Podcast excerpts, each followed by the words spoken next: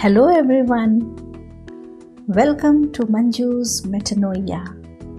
This is the first episode of our story time. You know, I'm sick and tired of people complaining about their challenges. Got confused? It's simple. Sick and tired means fed up. Once upon a time, a daughter complained to her father that her life was miserable and that she didn't know how she was going to make it. She was sick and tired of fighting and struggling with the never ending challenges. It seemed just as one problem was solved, another one soon followed. As we are aware of the fact that daughters are the pampered princess of fathers, her father, a chef, took her to the kitchen. He filled three pots with water and placed each on a high fire. Once the three pots began to boil, he placed potatoes in one pot, eggs in the second pot, and ground coffee beans in the third pot. Do you know one thing? Demonstrations, live examples are the best way to express yourself, which her father did because he was really concerned about his daughter. He then let them sit and boil without saying a word to his daughter.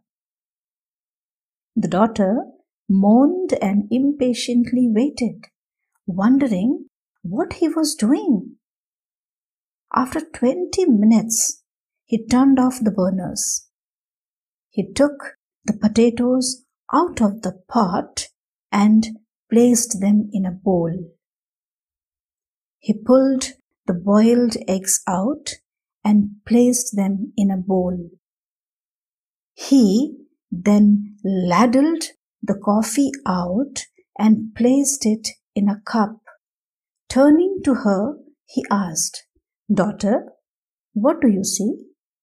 She hastily replied, Father, I can see potatoes, eggs, and coffee. Father said, Touch the potatoes. She did and noted that they were soft, same as she observed the hard boiled eggs. Finally, he asked her to sip the coffee. Its aroma brought a smile to her face. Then he explained that all the three had faced the same adversity, that is, the boiling water. However, each one reacted differently. The potato went in strong, hard, and unrelenting, but in boiling water, which is a symbol of challenge, it became soft and weak. That means the identity of potato got changed due to the adverse situation.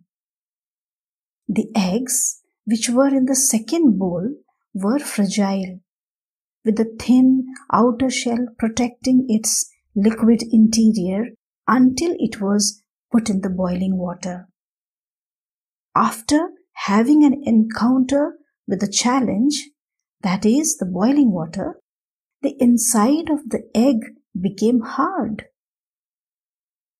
However, the ground coffee beans were unique. After they were exposed to the boiling water, again same challenge. They changed the water and created something new that too very productive. Which are you? he asked his daughter.